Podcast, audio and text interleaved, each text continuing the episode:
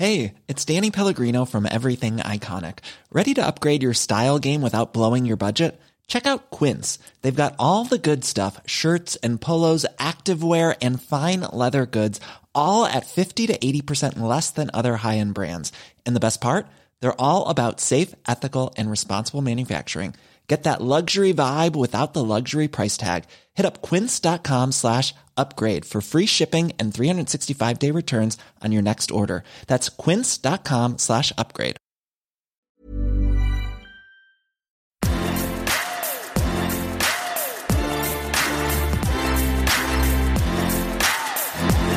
Bonjour à toutes et à tous, c'est Bart et je suis ravi de vous accueillir pour ce nouvel épisode du podcast Extraterrien. Le podcast qui interviewe des sportifs hors du commun. Le but de ce podcast est de vous partager leurs secrets, leur vie et d'en apprendre beaucoup plus sur eux afin d'en tirer un maximum de conseils. Donc si vous aimez le sport, l'aventure, le développement personnel ou que vous aimez simplement vous inspirer de personnalités remarquables, alors ce podcast est fait pour vous. Dans cet épisode, j'accueille Victor Lévesque. Si vous ne le connaissez pas, sachez que c'est aujourd'hui le jeune prodige de l'équitation française. Il pratique le parcours complet, la discipline la plus exigeante. À à peine vingt et un ans, il porte de grands espoirs et enchaîne les titres mondiaux dans un sport où l'expérience est maître. J'ai été impressionné par sa maturité. Victor est un homme réfléchi, serein, qui sait ce qu'il veut. C'est sûrement la meilleure personne pour parler d'équitation sur le podcast, donc j'espère que vous allez adorer tout autant que moi. Juste avant de commencer, j'ai deux messages à vous faire passer. Comme vous savez, j'ai beaucoup d'ambition avec ce podcast et je souhaite aller chercher des sportifs de plus en plus in- incroyables. Et j'aimerais vraiment interviewer vos sportifs préférés.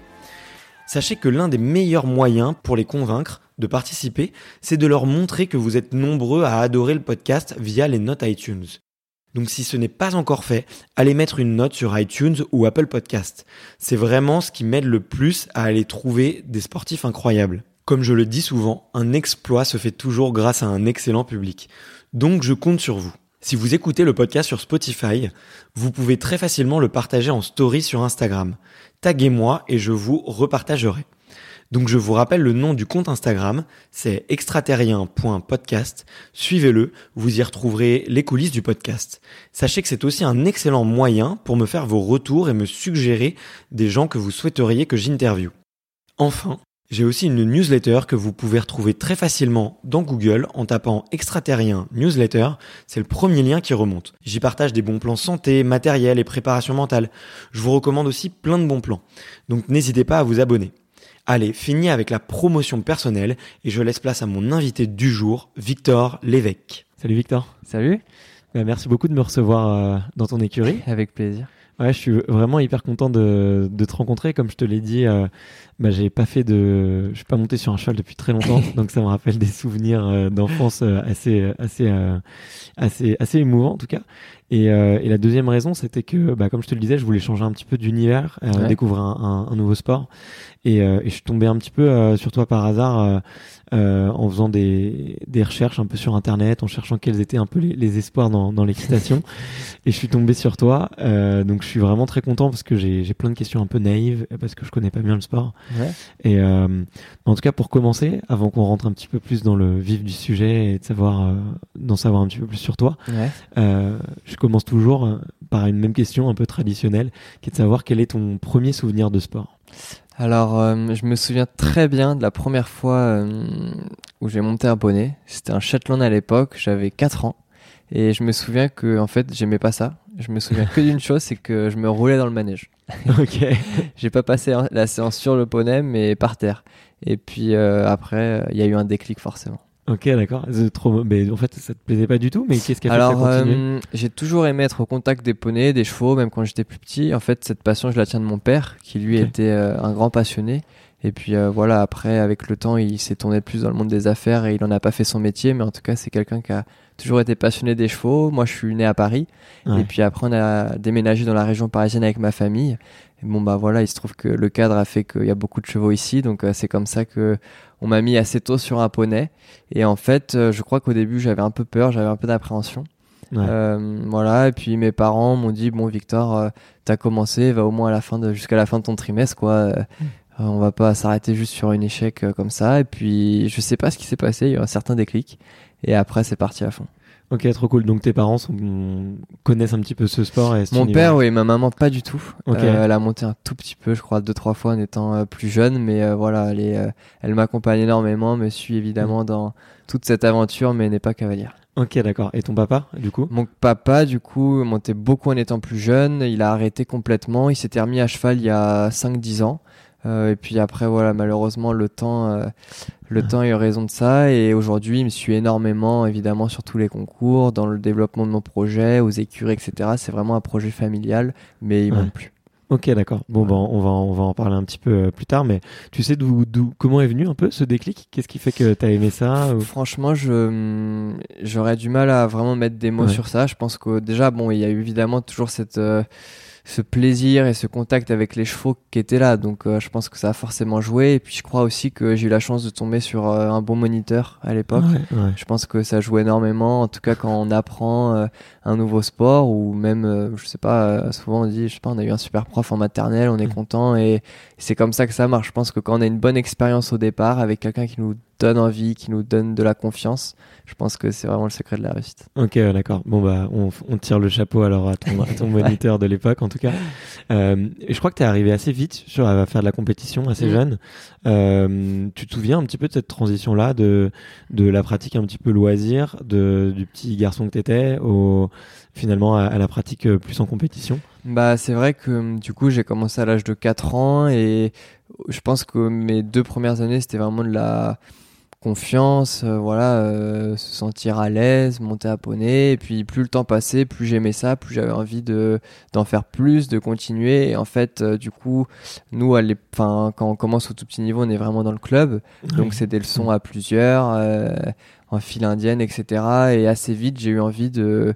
Je disais toujours à mon père, bon, euh, j'ai envie d'être tout seul, j'ai envie de sauter, j'ai envie de galoper. Et, et j'ai très tôt en fait envie de d'essayer d'être dans une démarche un peu plus euh, amateur et puis après ouais. professionnelle, mais voilà, de vraiment faire un sport et pas juste un loisir.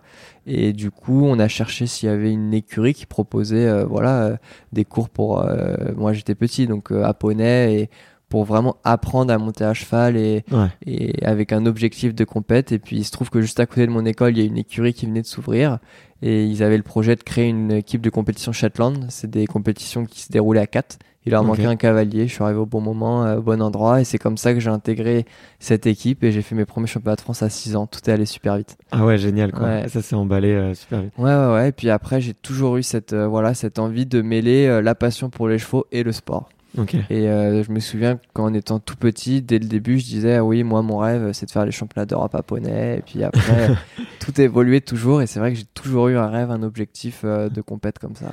Et alors, attends, du coup, les, les compétitions de, de, de poney, il y a ouais. quoi dedans ? C'est euh, du parcours complet comme. Euh... Alors en fait, ce qui est drôle, c'est que du coup, bah moi, mon l'équitation, il y a trois sports olympiques, mais il y a aussi d'autres sports. Hein, et, euh... Il y a une trentaine de disciplines. Ouais, il y a une trentaine de disciplines, c'est énorme. Ouais. Et tu tu peux a... nous dire les, les trois disciplines olympiques ? Donc les trois disciplines olympiques. Olympique, il y a le dressage, le saut d'obstacle, qui est la discipline la plus populaire, et le concours complet, justement, qui mêle le dressage, le saut d'obstacle et le cross. Ouais. Un peu le triathlon en athlétisme, quoi. Ouais, mais tu et fais bien euh... de faire le parallèle. Il y a beaucoup de triathlètes qui écoutent ce podcast, okay. donc euh, ils vont comprendre, ça va leur parler voilà, tout de suite. Donc c'est vraiment une discipline bah, complète, comme son nom l'indique. Et en fait, euh, pareil, j'y suis arrivé complètement par hasard. Ce qui est drôle, c'est que mon père, lui, il était plus euh, C S O. Dans okay. sa formation, dans sa jeunesse. Et puis moi, voilà, les quelques amis que j'avais. Et la région, c'est une région qui est très tournée vers euh, le saut d'obstacle, le C S O. Et en fait, euh, bah, cette, euh, cette écurie que j'ai rejoint en étant plus jeune, à six ans, euh, le directeur était un passionné de complet. Et lui okay. avait le projet et l'objectif de créer cette compétition, euh, cette équipe de compète Shetland en complet. Et okay. donc, en fait, je suis arrivé comme ça dans le complet, mais complètement par hasard. Je crois ouais. que ça aurait été du C S O, j'aurais peut-être fait du C S O. Et euh, bon, après, quand on commence à goûter au complet, on ne le lâche pas. Et c'est pour ça que je, je continue encore aujourd'hui. Ok. Donc, euh, ouais, tu l'as dit, dans, dans le parcours complet, il y a une première étape qui est du dressage. Donc, exactement. En fait, vous présentez... Euh... Voilà, c'est une, euh, des figures imposées ouais. euh, qui sont plus ou moins techniques suivant le niveau d'épreuve. Et on est évalué face à un jury. Donc, euh, avec un, des notes. Euh... Exactement. Ça peut être un petit peu comparé avec je sais, le patin à glace ou... Ouais. Ouais. ou autre quoi. Voilà, c'est une discipline, enfin euh, une épreuve dans laquelle on demande vraiment euh, bah, du lien, euh, de la relation entre le cavalier et son cheval, de l'harmonie et puis euh, une maîtrise technique euh, imposée quoi. Ok, génial. Et du coup, le deuxième jour, c'est le cross ? Le deuxième jour, exactement, c'est le cross. Donc là, euh, c'est euh, bah, dans la forêt ou dans les champs. C'est un parcours qui est plus éprouvant. C'est des longues distances. C'est un parcours qui demande euh, beaucoup de courage, euh, de tenue dans l'effort des chevaux. On ouais. saute des obstacles qui sont fixes, donc euh, qui ne tombent pas. Donc il y a une maîtrise de la vitesse, du tracé qui est hyper important. Sinon, ouais. forcément, on est amené à tomber. Et euh, donc cette épreuve qui est hyper éprouvante, le lendemain, il euh, y a le saut d'obstacle, et alors là euh, on demande aux chevaux euh, bah, de respectuer justement les barres, parce que les barres tombent, mais une barre qui tombe, c'est euh, des pénalités. ouais. donc euh, voilà euh, tout l'enjeu du cavalier de complet, c'est de réussir à préparer au mieux son cheval pour que le lendemain du cross, euh, généralement les chevaux sont combattus, fatigués, on arrive à les amener de la meilleure pa- manière possible pour réaliser euh, le parcours d'obstacle, quoi. Ok, d'accord. Et euh, tu disais que t'as... quand on goûte au parcours complet, on on a pris le virus, et ouais. qu'après difficile, c'est di... enfin après c'est difficile de, de revenir en arrière. Mm. Tu tu sais pourquoi t'as eu le virus, et tu sais ce qui te plaît le plus, toi, dans bah, cette discipline ? Je crois que pff, ce qui me plaît le plus dans cette discipline, c'est il euh, y a deux choses. Il y a déjà, euh, je crois que c'est une discipline qui est tellement exigeante et complète, comme son nom l'indique, qu'elle oblige d'avoir euh, une vraie euh, une vraie osmose avec son cheval ou, ou ses chevaux, quoi. Ouais. C'est vrai qu'on doit les entraîner, les préparer à faire des épreuves qui sont tellement différentes les unes aux autres. Que c'est des heures et des heures de travail. Alors c'est comme tous les sports, bien sûr, mais c'est vrai que on s'entraîne sur plein de domaines qui sont super différents, et c'est vrai qu'en concours complet, on a une vraie vraie relation avec nos chevaux qui est euh, qui est assez magique, et moi ouais. ça me plaît énormément. Et puis euh, si on fait du complet aussi, bien sûr, c'est pour le cross, puisque c'est la seule discipline qui n'est présente que dans le complet. ouais. donc euh, voilà, moi je suis un passionné de cross, mais pas que. J'aime vraiment les trois, et ce qui me plaît le plus, c'est justement cette combinaison des trois épreuves avec son cheval. Euh, ouais. Je trouve que c'est incroyable. Ok. Et est-ce que c'est euh, tu t'entraînes trois fois plus euh, que euh, on va dire qu'une autre discipline euh, équestre ? Parce que tu vois, dans le triathlon, c'est ouais. bien, c'est bien connu. Hein, euh, dans le triathlon, il y a trois sports, donc faut s'entraîner trois fois. Euh, donc t'as fait la métaphore euh, tout à l'heure. Est-ce que euh, est-ce que là aussi t'as beaucoup plus d'entraînement ? Tu passes beaucoup plus de temps avec ton cheval ? Je je crois pas. Je pense que quand on pratique euh, l'équitation en compétition, et qu'en tout cas on vise le haut niveau, l'entraînement c'est le même. Par ouais. contre, forcément, il est plus ou moins adapté, spécifique en fonction de sa discipline. Nous, euh, ce que j'aime aussi en concours complet, c'est que je crois que on est obligé, de par l'essence de la discipline, de respecter énormément nos chevaux. On est énormément okay. à l'écoute de nos chevaux, parce que, étant donné que c'est une discipline qui est exigeante, on ne peut pas se lancer sur un complet sans avoir un cheval qui est prêt et entraîné. C'est pas possible. Ouais, de même okay. que euh, si on répétait euh, bêtement les concours, les concours, il y a forcément un cheval, on, à un moment, on arrivera à la blessure du cheval. Ouais. On est obligé d'avoir cette notion de préparation, cette notion de compétition et cette notion de récupération qui est hyper importante. Okay. Donc, euh, forcément, bah, voilà, il y a les trois épreuves, donc on doit s'entraîner sur les trois épreuves. Mmh. Alors, euh, soixante soixante-dix pour cent du boulot, ça reste le travail sur le plat, sur le dressage. D'accord. Parce que c'est la base, forcément, de, de, de l'enseignement de l'équitation. Après, il y a aussi un énorme travail sur la condition physique du cheval, sur le fond. Donc mmh. ça, c'est des galops, sur une piste de galop avant les compétitions, ou alors euh, c'est du travail de fond, donc du travail en extérieur, en forêt, euh, okay. une à deux fois par semaine. Ouais, comme un coureur à pied, en fait, ouais, qui va travailler que, son endurance. Je pense qu'on peut vraiment euh, voilà, faire le parallèle là-dessus, et puis euh, finalement, on saute assez peu. Euh, généralement, il y a une ou deux séances euh, avant le concours, okay. euh, mais c'est pas quelque chose qu'on fait beaucoup. Euh, après, nous, la période d'hiver, c'est la période qui est plutôt creuse en termes de compétition, puisque ouais. c'est un sport qui pratique à l'extérieur, donc on n'a pas de concours l'hiver dû aux intempéries. Et ouais. puis dans cette période-là, généralement, on fait un peu moins de physique. Par contre, on peut essayer de s'améliorer un peu sur euh, l'obstacle. D'accord. Mais en période de compétition, ouais, on saute pas beaucoup. Ok, d'accord. Bah, c'est marrant. J'aurais pas du tout ouais. euh, dit ça comme comme répartition. C'est hyper intéressant. Et euh, et toi, tu peux nous dire un petit peu la, la relation que t'as avec euh, tes chevaux. Je crois que t'en as plusieurs. Tu ouais. m'as dit. Euh, et comment est-ce que tu les choisis ? Comment est-ce que tu les conditionnes un petit peu au, tout au long de l'année ? Euh, est-ce que tu peux nous expliquer un petit peu ça ? Parce que ça va ça va en surprendre plus d'un, euh, ouais. je pense, euh, parmi les auditeurs. Alors, ce qui est euh, ce qui est aussi passionnant et très difficile, c'est que euh, un cheval de complet, ça existe pas à la base. Ouais. Ça le devient. Okay. Mais quand on fait que du dressage ou que du C S O, on recherche vraiment des aptitudes très spécifiques pour une épreuve. Ouais. Nous, en complet, on a les trois épreuves. Donc le cheval, il n'est pas cheval de complet. Par contre, il le devient, et souvent, c'est des chevaux qui adorent ça. Alors euh, moi, je dis souvent que j'ai cinq critères mmh. euh, pour choisir mes chevaux. Alors après, on les place dans l'ordre qu'on veut, et je pense que tous les cavaliers ont plus ou moins les mêmes critères. Ce que je vais regarder, c'est euh, forcément la génétique. Mmh. Euh, est-ce qu'il a du sang ? Alors nous, quand on dit est-ce qu'il a du sang, c'est est-ce qu'il a de la tenue, est-ce qu'il a du foncier ? Ça, okay. C'est quelque chose qui s'améliore avec le travail, mais c'est soit des chevaux qui l'ont, soit ils l'ont pas. Donc on a mmh. des races assez spécifiques, nous, pour le concours complet, généralement les anglo-arabes ou quoi. Voilà, ouais. C'est des chevaux qui ont beaucoup de sang, un bon cardio, mmh. euh, pour faire forcément le cross. Après, on regarde euh, la santé, forcément. C'est des ouais. épreuves qui sont euh, exigeantes, donc euh, on essaye toujours d'avoir les chevaux les plus sains, les plus solides possibles. Si on part avec un cheval, mais ça, je pense que c'est comme dans tout sport, dans tout sport, hein, un sportif qui part avec des problèmes physiques, qui se blesse souvent. Généralement, la carrière, elle est pas, mmh. elle est pas très longue. Après, on regarde le modèle, les allures par rapport au dressage, on regarde la qualité de saut okay. par rapport à l'obstacle, au cross, et puis euh, et puis le mental. Après, je le crois mental que... pour un cheval. Ah ouais, c'est tu hyper, peux développer hyper un peu. Important. Ouais. Et bah, c'est ce que j'allais te dire. En fait, je crois que hum, il y a deux choses qui sont très difficilement mesurables, mais qui font toute la différence, c'est le mental du cheval. C'est-à-dire, est-ce qu'il a envie de se donner pour son cavalier ? Est-ce qu'il aime ce qu'il fait ? euh, Est-ce que il, quand il entend la sonnette avant un départ, il se transcende pour réussir ? Ça, c'est quelque chose qui est super important, parce que pour un cavalier, un couple en tout cas, moi je crois beaucoup plus à un cheval qui peut-être au départ présente un peu moins d'aptitude qu'un autre, mais par contre qu'à le mental, il ira toujours plus loin qu'un cheval qui a toutes les qualités du monde, où on se dit « Ah, c'est le champion ». Par contre, s'il n'a pas le mental, il n'ira jamais au bout.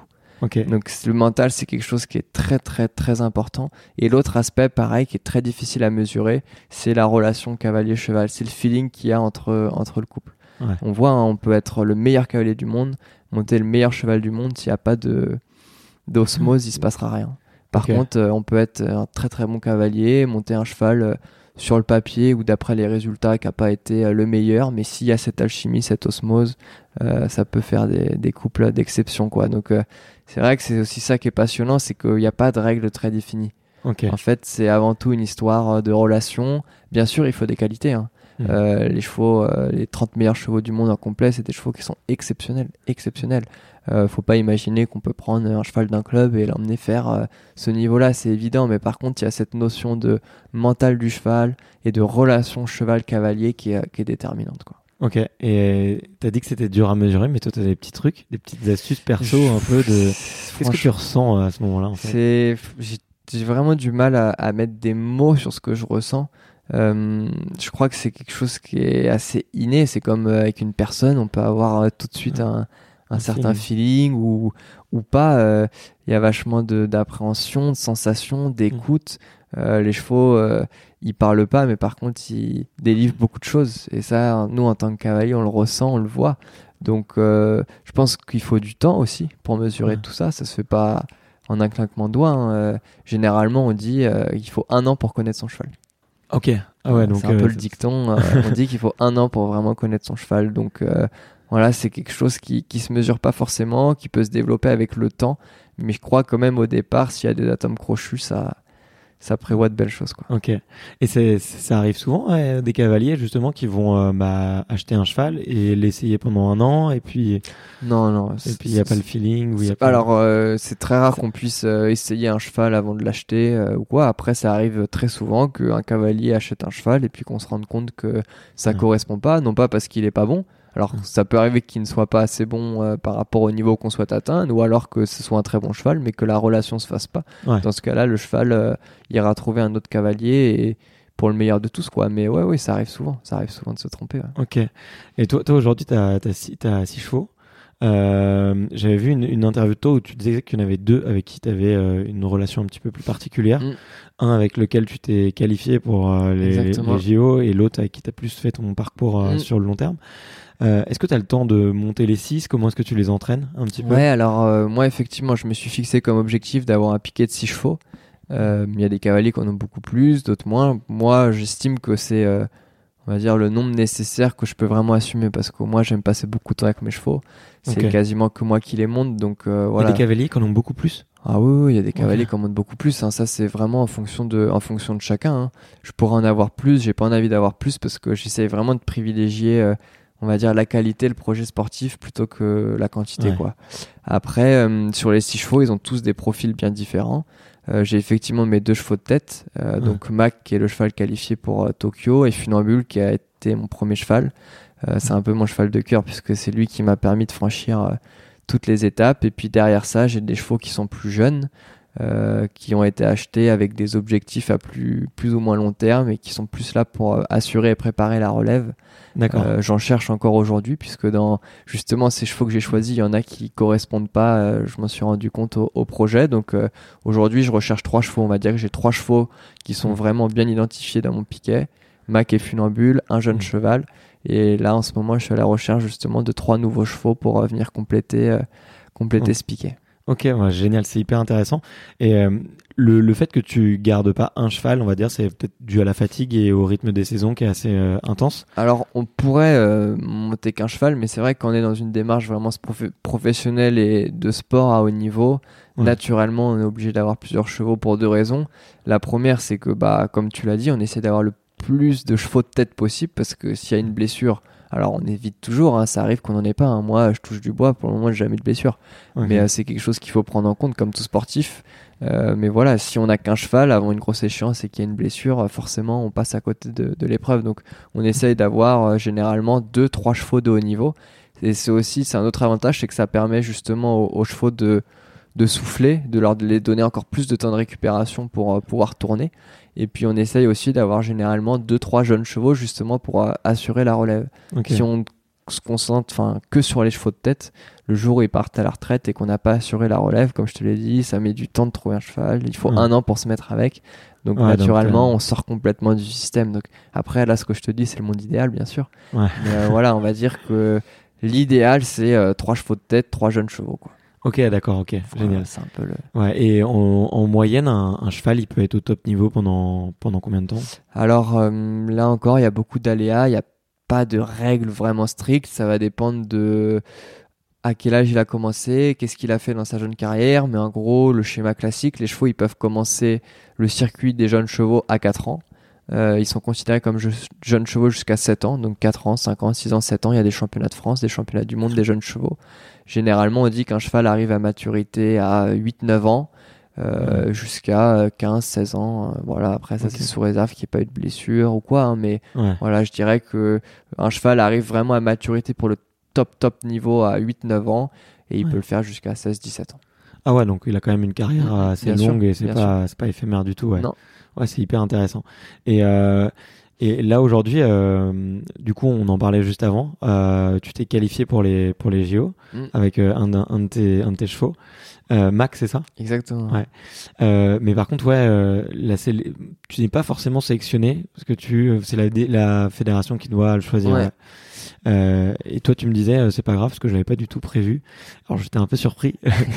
euh, est-ce que tu peux euh, rapidement expliquer aux auditeurs comment comment fonctionne le, la sélection et, euh, et toi, euh, comment est-ce que tu le l'insères dans ton dans ton plan de carrière en fait ? Mmh, exactement. Donc, euh, comme tu as très justement dit, il y a deux choses qui sont bien différentes. Il y a la qualification d'une part et la sélection d'autre part.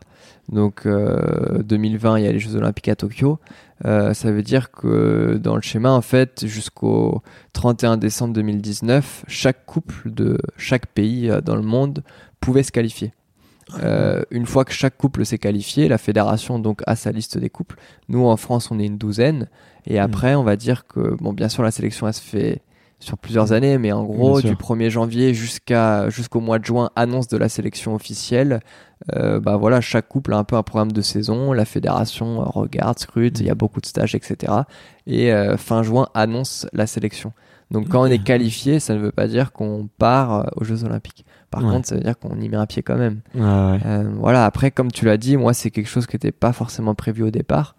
Euh, je suis encore très jeune, l'équitation c'est plutôt un sport d'expérience mmh. par rapport à d'autres sports euh, et en fait moi jusqu'à cette année j'étais encore considéré comme jeune, donc j'étais dans le circuit des jeunes, mmh. ce qu'on appelle les jeunes cavaliers jusqu'à vingt et un ans, donc euh, voilà, j'ai fait tous les championnats, euh, enfants, juniors, jeunes cavaliers encore cette année, et en fait il se trouvait que j'avais un cheval qui allait très bien, donc j'avais mes deux chevaux Mac et Funambule. Dès le début de la saison on avait décidé de garder Funambule pour les championnats d'Europe jeunes cavaliers. Et l'idée, mmh. c'était de profiter de, du bon état de forme de Mac, justement, pour commencer à aller sur le circuit senior. Okay. Euh, il se trouve que les résultats ont été euh, super encourageants, super satisfaisants. Moi, je reste un super mmh. compétiteur et voilà, j'ai la chance d'avoir un super cheval. Donc, en fait, au fur et à mesure de la saison, on est monté, monté en puissance jusqu'à obtenir euh, d'une belle manière cette qualification pour les Jeux. Ouais. Donc là, les cartes ont été complètement euh, redistribuées. Euh, voilà, donc pour moi, euh, c'est une opportunité extraordinaire. Euh, c'est évidemment quelque chose auquel je pense tous les jours. Dès que je monte, j'ai que ça en tête. Maintenant, euh, j'ai pas la prétention déjà de dire que je vais y aller.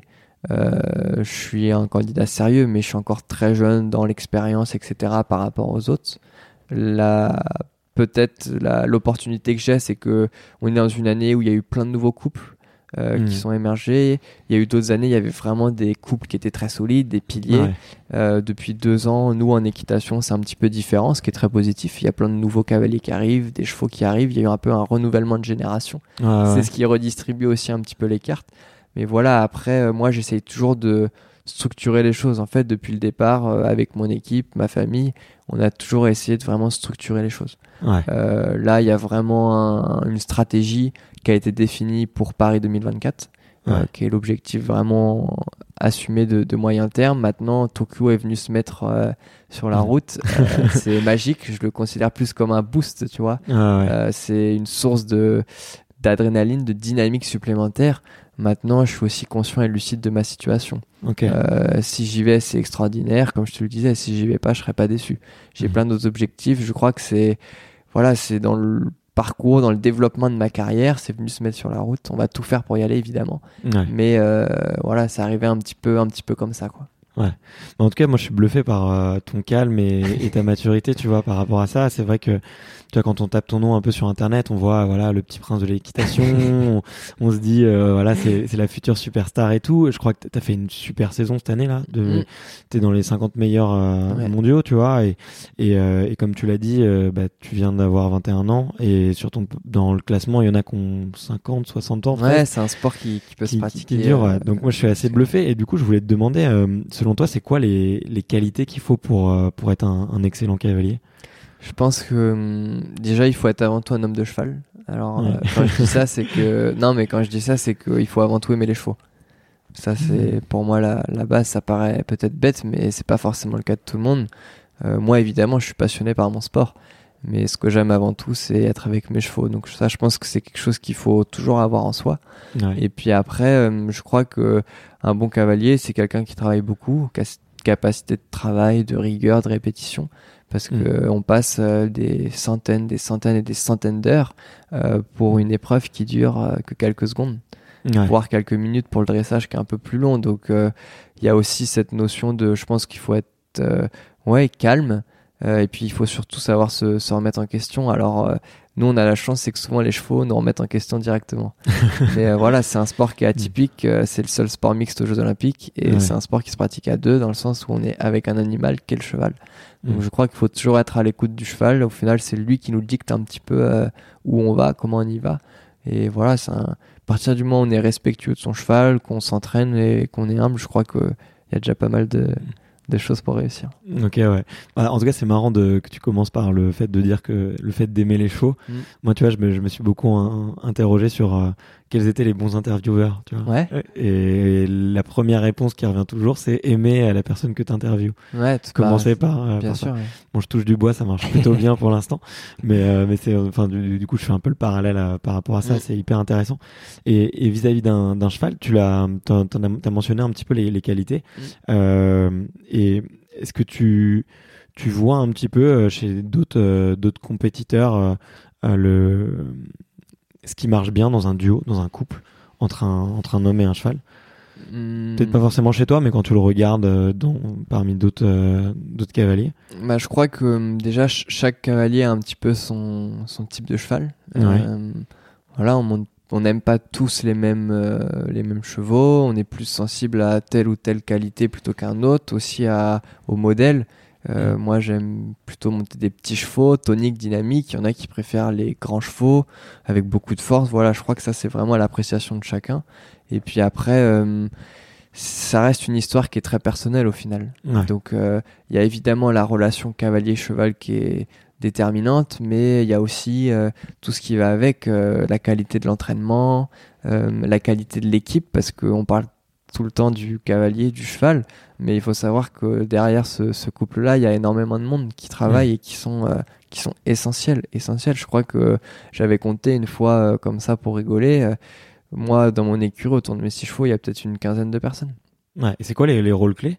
C'est hyper... Enfin, Alors euh, pour moi, tout le monde a un rôle qui est clé. Ouais. Alors forcément, il y en a qui sont un petit peu plus mises en avant que d'autres, mais il euh, y a évidemment les vétérinaires, ouais. euh, le maréchal Ferrant, le nutritionniste, l'ostéopathe, le kiné, le masseur. Euh, et puis il y a aussi euh, qui sont un petit peu plus mises en avant, ce qu'on appelle les grooms. Euh, okay. Moi, je travaille avec ma groom depuis que je suis tout petit, elle me connaît depuis le départ, donc elle connaît vraiment mes chevaux par cœur. C'est vraiment la personne qui s'occupe des chevaux au box, dans les soins. Alors, je pense que c'est très important que le cavalier euh, le fasse aussi, mais c'est vrai que nous, on monte beaucoup de chevaux, en concours, on n'a pas le temps de s'en occuper avant, après, parce qu'on passe plus de temps à s'occuper des chevaux qu'à les monter. Donc, ouais. la groom, euh, c'est une personne qui est déterminante euh, dans ce, dans ce couple, parce que c'est elle qui connaît les chevaux par cœur. Nous aussi, en tant que cavalier, on les connaît. There's never been a faster or easier way to start your weight loss journey than with PlushCare. PlushCare accepts most insurance plans and gives you online access to board-certified physicians who can prescribe F D A-approved weight loss medications like Wegovy and Zepbound for those who qualify. Take charge of your health and speak with a board-certified physician about a weight loss plan that's right for you. Get started today at PlushCare.com slash weight loss. That's PlushCare.com slash weight loss. plushcare.com slash weight loss. Par cœur, mais plus à cheval. Ouais. La groom, elle va rentrer dans l'écurie tout de suite au box, elle va voir, ah, il y a ci, il y a ça, je le sens comme ci, je le sens comme ça. Et puis c'est aussi quelqu'un qui est omniprésente dans le concours parce qu'elle est avec moi à tous les concours, tous les jours, tout le temps. On passe notre vie ensemble, mais elle a aussi un certain recul. Okay. C'est pas elle qui me coach, mais elle voit. Tu ouais. vois? Donc c'est okay. quelqu'un qui est, qui est super important. Moi, j'ai une confiance aveugle dans, dans ma groom Éléonore. Elle est là depuis le départ, elle connaît exactement les chevaux. Euh, voilà, on travaille euh, vachement en duo. Et puis après, dans l'équipe, bah, y a aussi évidemment les entraîneurs. Euh, il mmh. y a le staff de l'équipe de France. Euh, il y a les propriétaires, il y a les sponsors. Enfin voilà, c'est vraiment une, une grosse famille. C'est une vraie aventure qui embarque ah. beaucoup de monde. Et, euh, et je pense que tout le monde a un rôle qui est essentiel. Bon, en tout cas, tu fais bien de le mentionner parce que c'est vrai que Euh, moi, je le vois un petit peu de, de, de l'extérieur. Des fois, les, on va dire, les, les gens pensent que c'est un sportif un peu tout seul et, ah non, non. et que tout le monde, euh, voilà, tout le monde les aide euh, gracieusement et tout. Mais en fait, non, c'est toi, tu mm. constitues une équipe et tu as des rôles clés et c'est des gens qui, qui, mm. qui sont un petit peu dans ton, dans l'ombre, tu vois. Et, ouais, bien sûr. Bah, c'est et, le, forcément. Mais on... c'est pour un projet collectif. Ah, et, ouais. voilà. et toi, c'est, c'est ça qui est, c'est ça qui est fou. C'est que ces personnes-là, pour moi, elles ont vraiment un rôle qui est, qui est essentiel. Moi, au final, euh, je suis plus euh, un petit peu le chef d'orchestre. Mmh. Euh, j'essaie de m'entourer des bonnes personnes, euh, des personnes en qui j'ai confiance, des personnes qui adhèrent au projet. C'est des projets vraiment de long terme, c'est des projets ouais. de vie, quoi. Euh, moi, Éléonore, euh, elle est avec moi euh, matin, euh, jour, nuit, tous les jours, tout le temps, quoi. Elle a fait un, un, enfin, son projet de vie tourne autour de, de moi et de mes chevaux, quoi. Donc mmh. euh, c'est vraiment des, une aventure qui est, qui est assez folle et il faut évidemment être conscient que c'est pas que le sportif, même si au final euh, sur les photos et, et les interviews on parle toujours du sportif, mais il y a avant tout les chevaux parce ouais. que sans les chevaux euh, l'aventure elle n'existe pas et il faut vraiment être conscient de toute l'équipe qui est derrière. Sans une équipe c'est impossible de, de faire carrière, je crois, dans le sport et, et dans le haut niveau en tout cas. Ouais, clairement, ouais, clairement. Et euh, toi tu te vois continuer du coup faire ça euh, pour les trente années qui arrivent là. Le projet il est sur combien de temps? Tu nous as parlé de, de Paris forcément. Ouais, alors, ça touche tout le monde mais... Moi j'ai, j'ai toujours dit euh, en étant plus petit mon rêve c'est d'être champion olympique. Okay. Euh, donc c'est un rêve. Maintenant euh, ce qu'on essaye de faire c'est se donner les moyens de réussir. Après, je sais pas si je réussirai, je l'espère, mais en tout cas, on essaie de construire les choses euh, et d'organiser les choses pour y arriver. Alors, faut savoir que pour y arriver, bah, ça va passer par plein de chemins.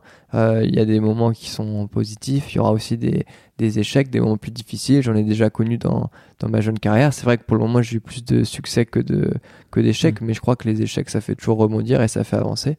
Moi, ça a été le cas, en tout cas... Euh, dans le début de ma carrière. Donc euh, après euh, il faut aussi être conscient que chaque temps correspond à une étape. euh, les sûr. Chevaux que j'ai achetés il y a un an, il y a deux ans, c'est peut-être pas les chevaux que j'achèterais ou que je récupérerais dans un an ou dans deux ans, parce que j'aurais progressé, parce que j'aurais grandi, parce que j'aurais pris en maturité. Donc il faut vraiment avoir une vision globale. Après, mmh. une fois qu'on a ce rêve, bah forcément Paris Euh, mmh. est venu ce, est venu on va dire un, un peu comme l'étoile euh, au milieu de tout ça, parce que les Jeux en France c'est une fois tous les siècles. Euh, c'est un objectif euh, qui est majeur. Aujourd'hui, moi, dans ma stratégie de recherche de chevaux, de partenaires, et cetera, c'est vraiment axé sur cet objectif-là. Après, il faut pas non plus perdre de vie. C'est un objectif de carrière, mais c'est pas un but de carrière en soi. Ce okay. que je veux dire, c'est qu'au jeu, j'aurais vingt-six ans. Bon, je serai encore très jeune par rapport à ma discipline. Euh, évidemment que je vais tout faire pour être champion olympique à Paris. Après, euh, imaginons que ça se fasse ou que ça se fasse pas, ça veut pas dire que j'arrête. Euh, mmh. Moi, j'ai envie de faire ma vie dans les chevaux. Euh, on a la chance d'être un sport que l'on peut pratiquer longtemps. Il y a des ouais. champions olympiques qui ont soixante ans. Alors, je dis pas que je ferai, que je ferai les Jeux à soixante ans, mais ce que je veux dire, c'est que voilà, c'est vraiment un projet de vie, c'est une passion avant tout. Donc euh, là, l'objectif, c'est Paris, mais euh, j'espère que ce sera les gens de tous les quatre ans, quoi. Ouais, bah c'est clair. Bah, et puis, euh, pourquoi pas le faire deux fois, tiens. Ah bah, faut être gourmand. deux, trois, quatre, cinq. Hein. Et euh, tu fais des... Hum... de la préparation, toi, un peu là. Qu'est-ce que, est-ce que tu te prépares un petit peu à côté? Est-ce que tu fais de la visualisation? Est-ce que tu as, je sais pas, une nutrition particulière? Est-ce que tu vas faire un footing tous les matins? Toi, c'est quoi un petit peu tes, tes motos pour, pour t'entraîner? Alors, je fais pas de footing tous les matins. non, non, je, je fais de la, de la prépa mentale. Euh, ouais. Ça, depuis mes premiers championnats d'Europe poney, donc euh, j'avais quatorze ans, quoi. Ok. Euh, voilà, maintenant, c'est devenu euh, un ami. Mais euh, voilà, c'est quelque chose euh, que je fais qui est hyper important pour moi et, et mon équilibre. Alors euh, après, chacun, euh, je crois que chacun a son système et se connaît. De la prépa mentale, c'est pas un gourou euh, qui m'explique mmh. comment faire, c'est surtout de l'échange. C'est une personne qui me connaît par cœur, qui est aussi extérieure à tout ce système-là. Euh, donc qui me permet de... Je suis quelqu'un qui intériorise aussi beaucoup les choses. Et mmh. je crois que c'est aussi important parfois de réussir à parler de tout, de ce qu'on a sur le cœur... Euh, à quelqu'un qui est vraiment extérieur à toute cette sphère-là. Ouais. Euh, que ce soit ton coach, ton père, euh, le staff, l'entraîneur, et cetera, c'est pas pareil. Ouais. Donc euh, voilà, il a ce rôle-là. Et puis on a aussi beaucoup travaillé. Euh, ce qui était super important, je crois, c'est de vraiment se connaître en tant que sportif, en tant que personne, savoir ce qu'on a besoin et, et ce qui nous dérange. Donc euh, on a vraiment travaillé là-dessus. Et puis ce qui est marrant, c'est qu'on se voit... Euh, Voilà, très fréquemment, on s'appelle, et cetera. Et à chaque fois, à la fin de notre discussion, on se dit bon, bah, ça va, tout va bien. Et puis on se rappelle un mois après, il y a encore plein de nouvelles choses que je raconte, quoi. Donc euh, voilà, en tout cas, je suis, enfin, je travaille euh, sur mon mental, on va dire. Ouais. Après, tu fais des petits exercices au quotidien ou non, pas vraiment. Ok. Pas vraiment. Non. Je sais que, en fait, je crois que je, j'en fais peut-être, mais qui sont euh, naturels et, et acquis maintenant, quoi. Moi, bah, je quand tu repères un parcours, par exemple, c'est, de la, c'est une sorte de visualisation. Et de ouais, bien sûr. Alors ça, c'est assez instinctif pour moi. Ouais. Euh, en tout cas, je sais que je suis quelqu'un qui a vraiment besoin d'être dans ma bulle. Donc, euh, avant une épreuve, une échéance, euh, je vais beaucoup m'isoler. Euh, être tout seul, euh, fermer les yeux. Euh, ouais, bah, inconsciemment, je visualise mon parcours, et cetera Et puis après, sur la prépa physique, on y est beaucoup sensibilisé, notamment durant les stages équipe de France, et cetera. Ouais. Euh, je crois que c'est quelque chose que je fais pas assez. Euh, j'aimerais bien me donner du temps et ça fait partie de mes objectifs mmh. de l'année prochaine aussi pour améliorer encore ma préparation. Alors, c'est pas tant de la prépa physique, courir, et cetera. C'est quelque chose qui est important parce que ça permet de faire autre chose, mais je suis plus euh, attiré par un petit peu tout ce qui est pilates ou quoi. C'est la musculature du dos, les étirements. Ouais. C'est voilà. un sport qui est, qui est physique, mais pas dans le sens, euh, par exemple, comme je sais pas, un triathlon, un tennis, où il y a un effort physique qui est très intense. C'est plutôt un sport euh, de concentration. Euh, ouais. Les compétitions sont super longues.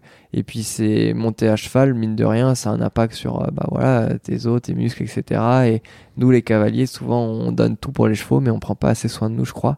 Donc, mmh. euh, c'est quelque chose qui est en train de s'inverser. La nouvelle génération est beaucoup plus sensibilisée. Mais je pense que si on veut... Euh, Voilà, durer dans le temps et bien se préserver, c'est hyper important de s'étirer, de travailler, voilà, proprioception, et cetera, quoi. Ouais, il y a des, il y a pas mal de cavaliers qui ont des petits soucis de dos euh, ouais, à bah, un petit moment, sûr. Donc il faut essayer de bien les sûr. prévenir pour ouais, pouvoir durer dans le temps, quoi. Exactement. Okay. ok, génial. Et j'ai vu aussi que tu faisais des, des études à Sciences Po. Ouais. Ouais.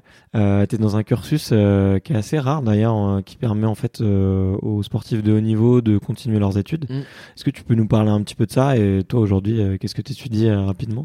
Tout à fait. Alors moi, j'ai toujours suivi un parcours euh, scolaire très classique jusqu'au bac. Mm. Euh, et puis bon bah voilà, euh, plus le temps avançait, plus je ratais euh, les cours, les D S T, et cetera. Donc, euh, après le bac, euh, voilà, moi c'était vraiment un, un souhait de ma part, pas du tout une obligation de mes parents de poursuivre mes études. Et du coup, j'ai cherché est-ce qu'il y avait des, des écoles qui proposaient un parcours qui soit aménagé pour les sportifs, parce que forcément, sans ça, c'était impossible de combiner les deux. Ouais. Et il y avait deux programmes qui le proposaient, c'était Dauphine et Sciences Po.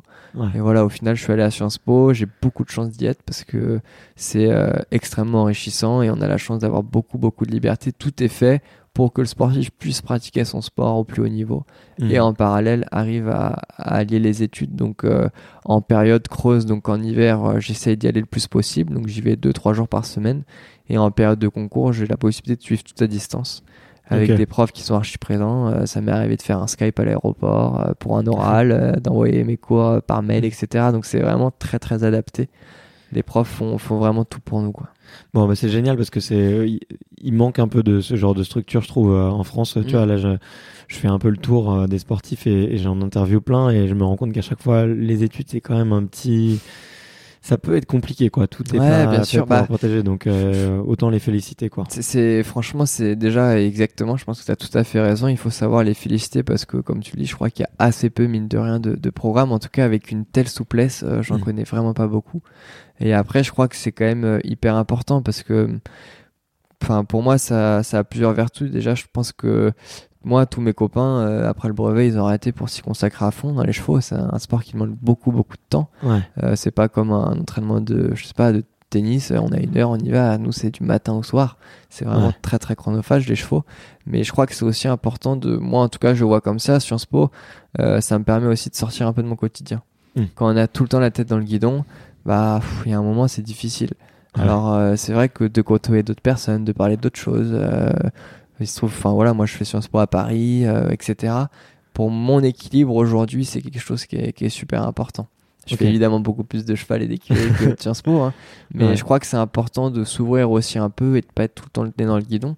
Et puis je pense aussi que maintenant, tous les sportifs de haut niveau, euh, c'est des chefs d'entreprise.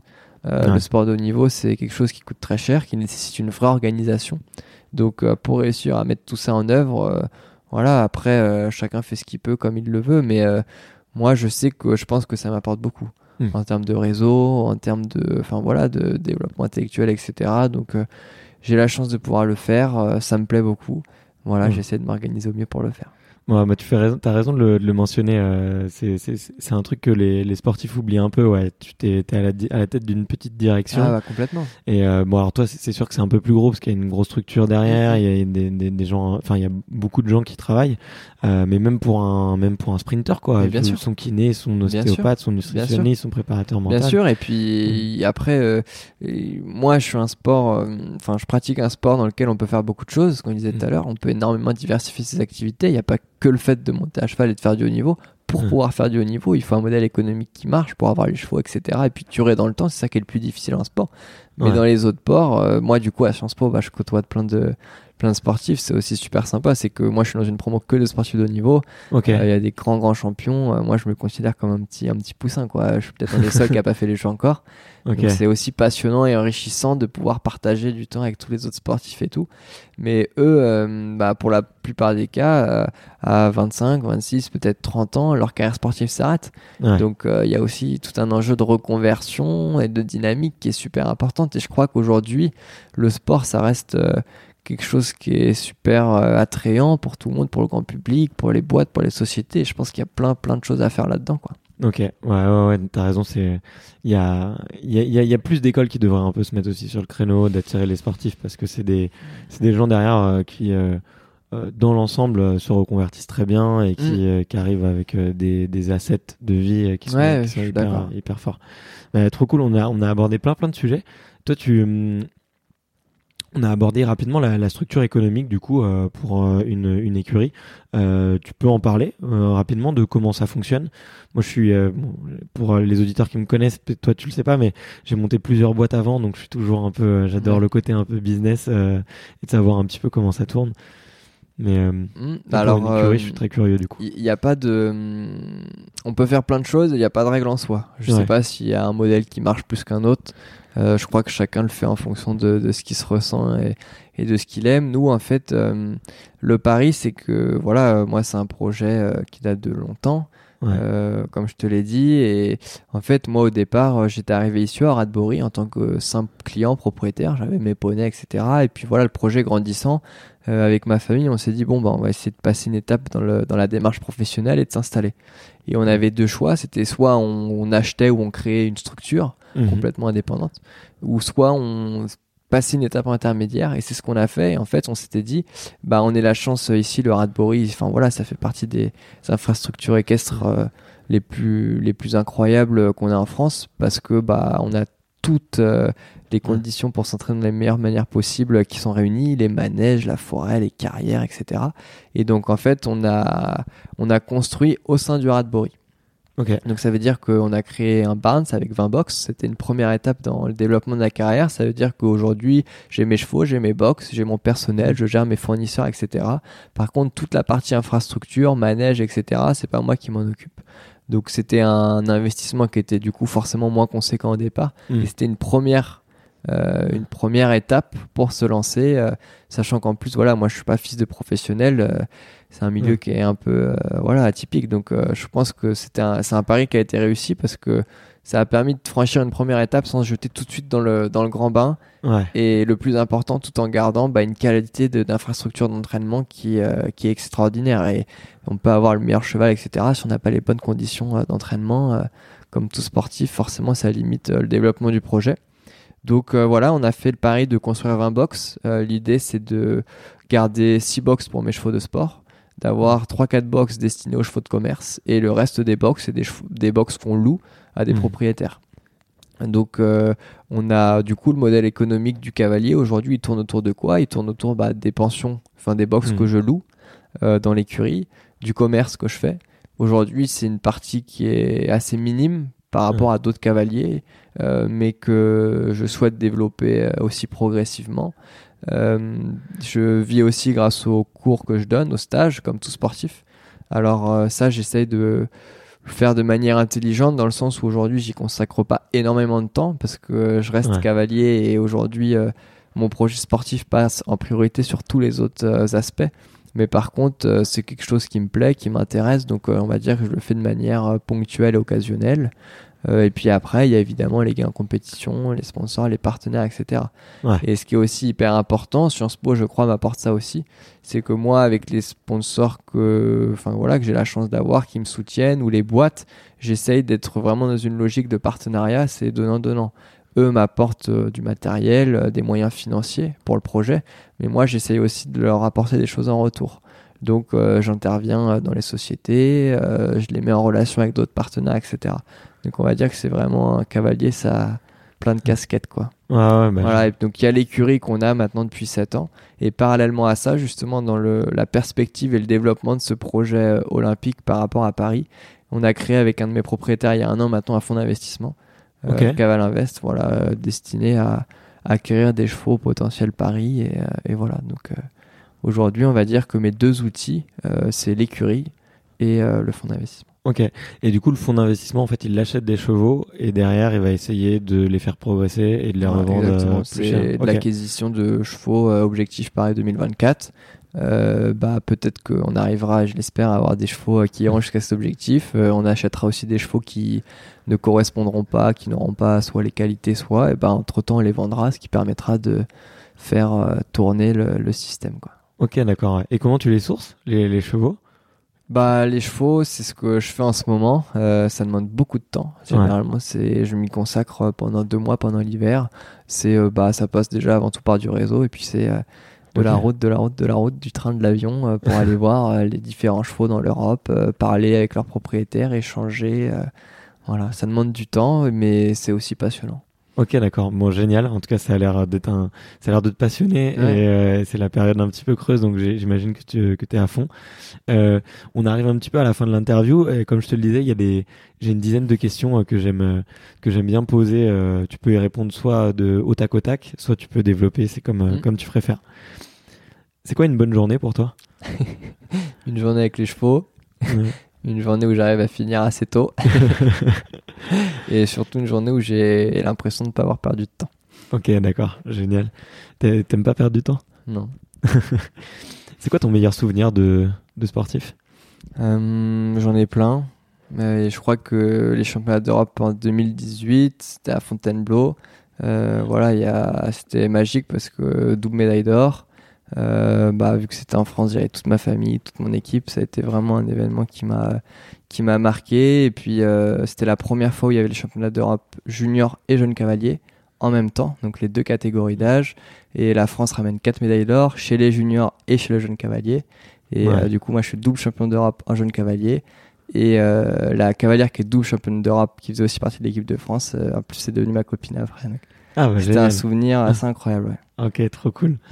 Euh, t'as un pire souvenir ? J'en ai aussi plein. euh, tout ça. Tu peux tout... en raconter plein. Ouais, hein, tout de suite. Non, je dirais euh, bah, les championnats d'Europe euh, deux mille dix-sept, juste avant.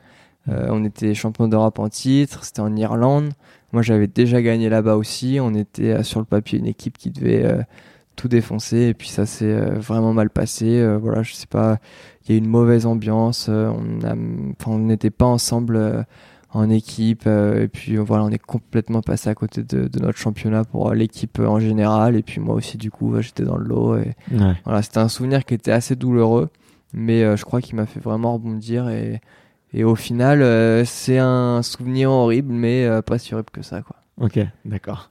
Et c'est important le, l'ambiance qu'il y a entre les différents cal- cavaliers ? Ouais, c'est super important parce qu'on est un sport individuel. Mmh. Euh, et une fois par an, dans le cadre d'un championnat, on joue en équipe. Mmh. Donc, euh, je crois qu'on dit souvent que les médailles individuelles arrivent parce qu'il y a une bonne équipe. Et ouais. moi, je sais qu'à chaque fois que j'ai eu des médailles individuelles, euh, on en a eu une en équipe. Je crois que c'est vraiment hyper, hyper important, la cohésion d'équipe, l'esprit d'équipe. Chacun y joue un rôle. On est des équipes... Euh, avant, c'était quatre, maintenant, ça passe à trois. Euh, ouais. Et, et ouais, c'est quelque chose euh, qu'on mesure pas assez, je crois. Mais au final, si on fait un bilan, on en avait fait un jour avec la Fédé euh, sur les dix dernières années. Dès qu'on a eu une bonne équipe, il y a eu des médailles. Dès qu'il y avait euh, pas d'esprit d'équipe ou mauvaise ambiance, euh, l'équipe de France est complètement passée à côté de son championnat. Ok, bon, c'est, c'est, tu fais bien de le, de le noter parce qu'on ne s'en rend pas toujours compte dans les sports individuels mmh. euh, à quel point le, l'ambiance peut, le collectif peut jouer. Le collectif est important. Ouais. Ouais. On l'a vu là avec la Fed Cup euh, des, des femmes euh, sur mmh. le tennis, tu vois, elles ah, ont réussi à recréer une équipe de fous, alors que, enfin de folles plutôt, mais... Euh, une voilà. équipe, tu te transcendes et tu te sens bien. Ouais. Quand il y a une mauvaise ambiance ou quoi... Euh, et que tu la joues individualiste, euh, ça marche pas. Quand tu pars sur un championnat d'Europe, un championnat du monde, c'est l'équipe de France contre les autres. Mmh. Ça doit pas être toi contre tes copains d'équipe de France. Si t'as ce raisonnement-là, c'est que t'es déjà trop petit dans, le... dans ta manière d'apprendre les choses, quoi. Puis t'es mal parti, ouais. C'est, c'est, c'est clair. Euh, c'est quoi le moment qui a été le plus décisif dans ta carrière de sportif ? Euh, je sais pas si j'ai assez de recul. Je suis au tout début de ma carrière. Mmh. Euh, je sais pas s'il y a un moment en soi qui a été décisif. Par contre, je crois que j'ai eu la chance de tomber sur des personnes et des chevaux qui ont été évidemment décisifs euh, dans, la, dans ma carrière, quoi. Euh, voilà, Alexis Bonnard, ça a été mon premier entraîneur. Lui, c'est évident qu'il a eu un rôle euh, prépondérant. Je pense que j'aurais pas croisé sa route, euh, j'aurais jamais été, euh, été là. Okay. C'est, c'est certain. Bah, de pair avec lui, Qualitat, qui était mon premier poney. C'était un poney qui était... Euh, difficile, mais je crois qu'il m'a énormément appris parce que c'était plus un petit cheval dans sa manière d'être. Okay. Euh, donc je pense que on a l'habitude de dire que la transition poney-cheval, elle est très difficile pour les cavaliers. Moi, c'est vrai qu'elle s'est fait très simplement parce qu'en fait, c'est comme si j'avais tout le temps monté un, un cheval, quoi. Ouais. Et puis après, euh, Funambule, euh, pareil, il a été absolument décisif puisque c'est un cheval extraordinaire. Au début, quand je l'ai récupéré, on n'imaginait pas du tout le potentiel qu'il avait. Euh, sur le papier, c'est pas du tout le meilleur cheval, il a plein de défauts. Euh, par contre, ce qu'il a le plus tous les autres, je crois, c'est une volonté, un courage, et on a un lien tous les deux. J'ai l'habitude de dire que c'est mon meilleur pote qui est, euh, qui est incroyable, et au final, bah voilà, c'est un cheval qui a jamais ra- raté un championnat. Et si j'en suis aussi là aujourd'hui, c'est grâce à lui parce que euh, toutes les médailles qu'il m'a permis d'avoir, bah forcément, les médailles, c'est ce qui joue dans la, dans la mmh. carrière d'un, d'un athlète. Et puis euh, Maxime Livio aussi, qui est mon entraîneur actuel. Et euh, lui qui m'apporte, je crois, énormément euh, dans tout ce qui est construction de ma carrière, euh, recherche des chevaux, et cetera. Voilà, lui, je crois qu'il a un rôle aussi majeur euh, pour mon cap, on va dire, de, de jeune à professionnel, quoi. Ok, ouais, bah, tu fais bien de, tu fais bien de citer leur nom en tout cas, euh, parce que ça, c'est important de, de montrer le travail de, ah, des ouais. autres et qui a bien été fait et que, ça, que c'est un, un travail d'équipe. Tu te souviens de la meilleure ambiance que tu as vécue ? Je, comme ça, instinctivement, je dirais Fontainebleau. Ouais. C'était assez fou. Euh, après, il y en a évidemment d'autres. Euh, comme je te disais, euh, les championnats, et cetera. C'est quelque chose qui est... C'est toujours des souvenirs super marquants parce que quand on est jeune, euh, faire un championnat d'Europe, euh, moi, je me souviens la première fois qu'on m'a donné la veste équipe de France, euh, c'est des moments qui restent... Euh, qui reste marqué. Et puis avant chaque championnat d'Europe, t'as un stage de préparation, et puis avant les stages de préparation, t'as les stages d'hiver où on essaye un peu de préparer. Alors dans les stages d'hiver, on est une quinzaine vingtaine, le stage de préparation, on n'est plus que six, et puis au championnat, on est plus que quatre, maintenant trois. Ouais. Mais euh, c'est des souvenirs qui sont, euh, qui sont absolument marquants. Ouais. Ouais, et puis à partager, c'est toujours, euh, c'est toujours ouais. cool. Est-ce que t'as un, une idole sportive ? J'en ai, j'en ai plein. Euh, moi, dans ma discipline, c'est Michael Jung. Euh, okay. C'est un cavalier qui est extraordinaire. Euh, on a l'habitude de, de lire, de dire, d'entendre que c'est le meilleur cavalier euh, du monde qui ait jamais eu. Euh, c'est quelqu'un qui est incroyable. En France, tu en as aussi plein d'autres. Euh, Maxime en fait partie. Et puis, euh, dans d'autres sports aussi. Je suis passionné de sport, donc euh, je crois qu'on a la chance d'avoir... Euh, en oui. France et dans le monde des sportifs extraordinaires. Après, euh, je crois que chacun doit aussi écrire son histoire. Euh, c'est des sportifs qui forcément m'inspirent, que j'admire, mais j'essaye pas du tout de, de me calquer sur eux. Chacun oui. doit écrire et, et vivre son histoire. Ouais. Euh, est-ce qu'il y a encore des choses qui te font peur ? Bah ouais, il y en a plein. Comme euh, la plongée ouais. sous-marine, par exemple. Il y en a plein, la plongée sous-marine. Ouais, non, il euh, bah, y a plein de choses qui me font sport. Après, dans, dans mon sport, euh, bah, il y a toujours euh, cette peur de l'échec, cette peur de ne pas réussir. Forcément, elle est là. Elle est là, dans, je pense, dans la tête de chaque sportif. Par contre, euh, c'est quelque chose qui, me, qui ne doit pas, en tout cas, me, me perturber, me gêner. Mmh. On l'a forcément inconsciemment. Je pense que ça doit plus nous permettre de, de rebondir, de voir plus loin, de se remettre en question. Mais ça ne doit pas nous déstabiliser. Ouais, c'est clair. Et euh, tu te souviens du meilleur conseil qu'on t'ait donné ? On m'en a donné plein que j'ai pas oublié. J'en ai ouais. plein en tête. Euh, le meilleur conseil qu'on m'a donné... Euh, J'ai du mal à en, en sortir un euh, particulièrement, mais euh, je dirais euh, écoute ce que tu sens, quoi. Reste toi-même. Okay. Fais comme tu le sens, parce qu'on est un sport dans lequel bah, y a forcément beaucoup de monde, beaucoup d'équipes. Euh, je pense qu'il y a aussi fait la réussite euh, de ma jeune carrière, c'est que j'ai été très encadré très tôt. Euh, mais je crois qu'au dernier moment, euh, sur le terrain, euh, ça reste... Euh, moi et mon cheval, et mmh. dans ces moments-là, même si on a les meilleurs entraîneurs du monde, euh, la meilleure équipe du monde, et bah, il faut prendre sa, sa décision, quoi. Okay. Faire ce qu'on sent. Ouais. Il y a, y a un film ou un livre que tu recommandes à tout le monde ? Alors, ou un je, podcast peut-être ? Je lis, je lis pas beaucoup, j'aimerais bien lire plus. Euh, des films, j'en regarde plein, mais je crois que je regarde surtout des conneries. T'as raison, il faut changer les idées. Pour me détendre. Mais euh, non, des bons films, euh, j'en ai plein. Franchement, je crois que je suis pas capable de conseiller un truc en particulier. Je suis pas le plus grand sportif culturel euh, qui existe. Non, mais il peut, je sais pas, t'aurais pu avoir un film euh, récemment qui, qui marque. Des fois, ça arrive, mais mais euh, mais c'est pas grave en tout cas. Euh, comment est-ce qu'on, qu'on te suit ? Comment est-ce que les auditeurs peuvent euh, suivre un petit peu ton parcours ? C'est quoi le meilleur endroit pour euh... Euh, déjà en écoutant le podcast. Ouais. Non, après, bah, sur les réseaux, c'est la simplicité, et puis après, euh, euh, bah, en compétition, moi, c'est avec le plus grand plaisir que je peux euh, voir, partager, discuter. C'est vrai qu'on est un sport qui est peut-être un peu moins populaire que d'autres. On a aussi la chance d'avoir des personnes comme toi qui mettaient en avant des, des sports comme ça. Je pense qu'on est un sport... Alors forcément, je suis un passionné, donc euh, je vais dire qu'il est incroyable, mais c'est vrai que c'est un sport qui présente plein de particularités. Et hum, j'ai jamais vu quelqu'un qui est venu voir un concours et qui a pas dit oh, c'était canon, euh, j'ai envie de revenir, quoi. Donc euh, ouais. on a plein de concours magnifiques en France, euh, voilà. Ouais, mais j'ai vu qu'on était un des plus gros organisateurs euh, de, de de compétition. Exactement. Ouais. Okay. Ouais, on fait partie des. La France fait partie des nations fortes mmh. euh, de l'équitation et du concours complet. On est les champions olympiques en titre. Mmh. À Rio, euh, on est un des plus gros organisateurs de concours en Europe. Euh, on a des concours magnifiques. Donc euh, ouais, il faut venir, euh, faut venir s'y intéresser, discuter, partager. Ouais, t'as, bah, t'as bien raison, tu fais bien de, de le dire, en tout cas c'est, c'est super chouette. Euh, mais du coup j'arrive à la dernière question du, du podcast. Est-ce qu'il euh, y a un sportif ou une sportive que tu me recommandes d'aller interviewer sur, euh, sur le podcast ? Écoute, euh, y en a, je pourrais te donner une liste de plein plein de sportifs, euh, mais bon, tout de suite on, je, je, c'est pas tombé dans l'oreille d'un sourd, hein. Fais attention. non non non je te, je te donnerai ça, mais écoute, euh, là tout de suite comme ça j'ai envie de te, je te proposerais bien un bon copain d'équipe, okay. euh, Victor Burtin, on a fait quasiment tous nos championnats d'Europe ensemble, okay. Et je pense que c'est extrêmement intéressant, c'est un gars qui est passionné et on a aujourd'hui des parcours un peu différents. Moi je suis assez autonome, ouais. Euh, ici, et lui il a fait le pari, sorti des champ- de nos derniers championnats d'Europe euh, ensemble, de partir euh, à l'étranger, en Angleterre l'Angleterre qui est euh, la nation, on va dire, phare du concours complet, euh, okay. C'est là où il y a le plus de concours cinq étoiles qui sont nos concours euh, du top mmh. niveau, et il est parti chez le numéro un mondial, Oliver Tonnet. Donc okay. euh, je crois que c'est un cavalier qui témoigne de beaucoup de courage, de volonté, parce que c'est jamais simple de partir de chez soi, de se lancer, partir en Angleterre. Au départ, il parlait pas anglais. Ouais. Et euh, voilà, donc lui, il a les mêmes objectifs que moi, il a les mêmes rêves que moi.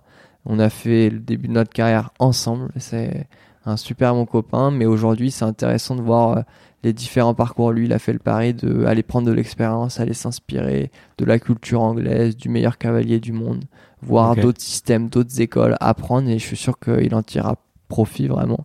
Voilà, moi j'ai un système aujourd'hui qui est un peu plus différent, mais voilà, on s'appelle toutes les semaines et j'espère qu'on sera ensemble à Paris. Ok, trop cool. Bon, écoute, euh, merci beaucoup Victor. Merci. C'était, C'était vraiment super. Un plaisir, c'était un super moment, donc euh, j'espère que les, les auditeurs apprécieront. Et, euh, et voilà, j'encourage tous les auditeurs à aller, à aller suivre Victor sur les réseaux et, et aller l'encourager pour, pour les, les jours à venir. Salut. Merci. Salut. Merci d'avoir écouté cet épisode jusqu'au bout. Si vous êtes encore là, c'est sûrement que l'épisode vous a plu, donc n'hésitez pas à le faire savoir autour de vous et à vous abonner pour ne louper aucun épisode. J'ai mis tous les liens dans la description, donc n'hésitez pas à y jeter un coup d'œil. Et sinon, moi je vous dis à la semaine prochaine pour une prochaine interview. Ciao!